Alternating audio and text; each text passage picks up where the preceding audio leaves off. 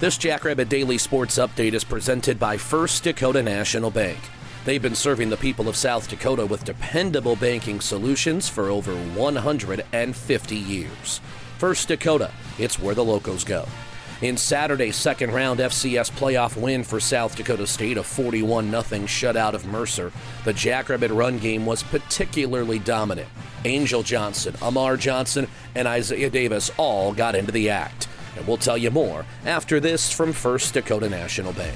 No one likes to think about a world without cookies and cream ice cream, but before it was invented by SDSU dairy plant manager Shirley Seas and dairy science students Joe Leedom and Joe Van Treeck in 1979, the dessert landscape was pretty vanilla and chocolate and sometimes strawberry. At First Dakota, we're big fans of cold treats and big fans of inventors like the folks who were the first to combine those delicious cookies with that delicious SDSU ice cream. This is Nate Franzen, President of Ag Banking at First Dakota. Every thriving business, tradition, and timeless institution, like cookies and cream ice cream, was started somewhere by someone who had a dream and the passion to make it happen first.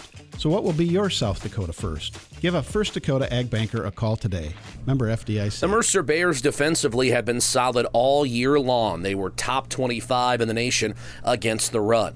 In fact, no individual had run for 100 yards on the Mercer Bears in 12 games. Well, that changed on Saturday.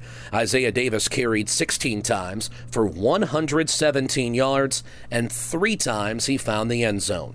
Amar Johnson also eclipsed the 100 yard mark. He ran 11 times for 107 yards. Plus, Angel Johnson scampered 80 yards for a touchdown in the fourth quarter, and even Mark Gronowski ran for 40 yards on 11 attempts. In all, the Jackrabbits racked up 346 rushing yards in the 41 0 win. Here are the thoughts of head coach Jimmy Rogers on his team's performance on the ground. Yeah, those guys are dynamic and they're hard to tackle in open field, and the, the O line does just a great job of keeping them clean through the line. And so when they can get to the next level, they're hard to tackle in space. And when Isaiah gets going downhill, he's just hard to tackle in general. So um, they got the push, and we just kept staying with the run game and when they stacked the box, we were able to get a couple throws in there. South Dakota State, a winner of 26 consecutive football games. The Jacks, the number one seed, host eighth seeded Villanova in the FCS quarterfinals Saturday at 11 a.m. at Dana J. Dykhouse Stadium. You can join us by logging on to jackrabbittickets.com. This update has been presented by First Dakota National Bank.